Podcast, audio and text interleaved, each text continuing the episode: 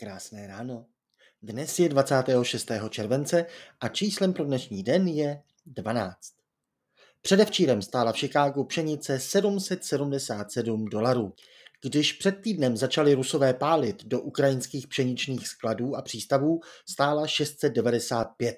Útok na ukrajinskou pšenici tak způsobil nárůst ceny maximálně o dnešních 12% A jenom za včera už cena smazala skoro polovinu toho nárůstu. Pro srovnání, začátek invaze před rokem způsobil třikrát větší nárůst, o 43%.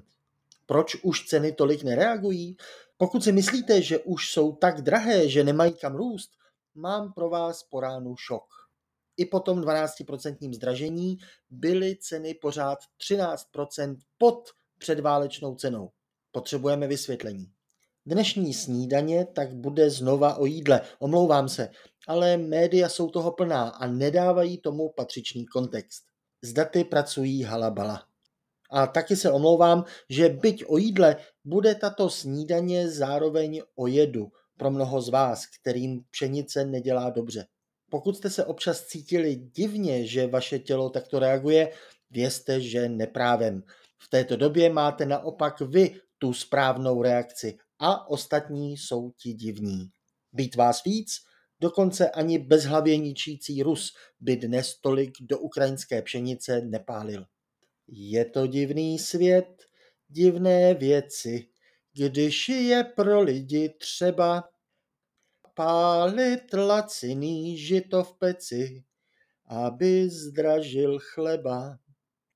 Voskovec a Verich zveršovali žito jenom proto, že má jenom dvě slabiky. Ale žito už tehdy bylo zastaralou obilninou. Dnešní hipstři, vyžadující pod své avokádo zrovna žitný chléb, ještě neexistovali. Ve skutečnosti se tehdy za hospodářské krize pálila americká pšenice. Svět tehdy schudl, neměl ji kdo kupovat, ceny se propadly, tak jejím spálením se mohly ceny pro výrobce trochu zvednout. Přitom pozor, poznámka pod čarou. Pšenice se dala spálit i do whisky, zejména když krize do tří let dokázala ukončit americkou 13 let starou prohibici. Ano, pálit pšenici, aby se pomohlo výrobcům, je hrozná divnost a nesmysl. Kdyby svět fungoval tak, že výrobě pomůžeme ničením, tak by komunismus býval byl vyhrál. To byl úplný expert na ničení.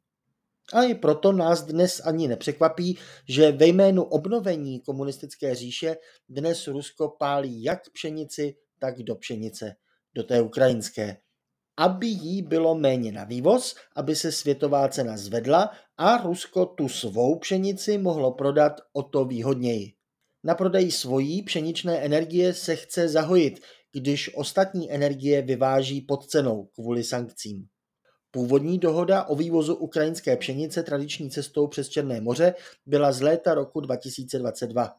Rusko si tím chtělo koupit vstupenku zpátky do klubu lidskosti, když hrálo, že se mu zželelo chudých zemí, kde je pšenice mnohem důležitější součástí spotřeby. Ukrajina pak začala vyvážet a ceny mohly začít zase klesat. Ale už letos v květnu začalo Rusko zase bránit lodím v cestě do jižního přístavu u Oděsy, odkud Ukrajina vyvážela třetinu pšenice. Rusko se tak připravovalo na snahu o další úlevy od západu, třeba pro svou státní zemědělskou banku, která je samozřejmě pod sankcemi, ale podle Rusů by neměla, když se přece jmenuje zemědělská a potraviny a hnojiva jsou ze sankcí vyňata. Nomen omen že banka financovala i vývoz ropy, to jakože nic. Nemá to přeci v názvu, tak co? Během Loňska nakonec ceny klesly nejen na předválečnou úroveň, ale nakonec byla pšenice levnější než v roce 2020. Ne kvůli ukrajinským vývozům, ale těm australským a ke konci také kanadským. Tak trhy fungují. Nejdřív skočí cena, ta rychle vydá signál a zbytek světa zareaguje. Nezapomeňme, že ukrajinská pšenice i v normálních časech dělá jen 10% světového vývozu. Ani třetímu světu teď hlad nehrozí. I on přirozeně zareagoval a nasmluvnil si dlouhodobě pšenici odinut. Pro budoucnost Ukrajiny je to samozřejmě špatná zpráva, ale i proto světový trh tentokrát na její blokaci nereaguje. A závěrem, abychom vše vnímali v delší časové řadě.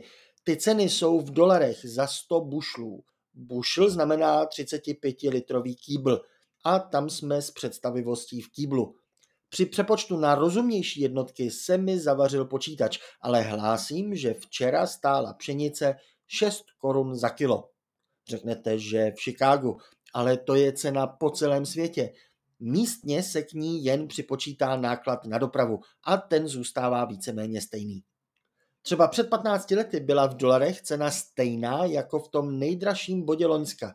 Když vše přepočteme na tehdejší dolary a inflaci, tak v letošních korunách nestálo před 15 lety kilo pšenice 5,90, nýbrž 11,30. Dnes tedy reálně stojí pšenice téměř polovinu, co před 15 lety a méně než polovinu, než na chvilku loni na jaře. A další pálení na Ukrajině toho moc nezmění. Tedy neděsme se. Pokud pšeničné pečivo bude dál zdražovat, nebude to kvůli válečným událostem. A pokud bude dál ročně přibývat 7% těch, pro které je pšenice jedem, bude se poptávka přenášet na jiné uhlovodíky. Tak se zakousněte k snídaní do čeho chcete, nebo třeba do ničeho. Hezký den.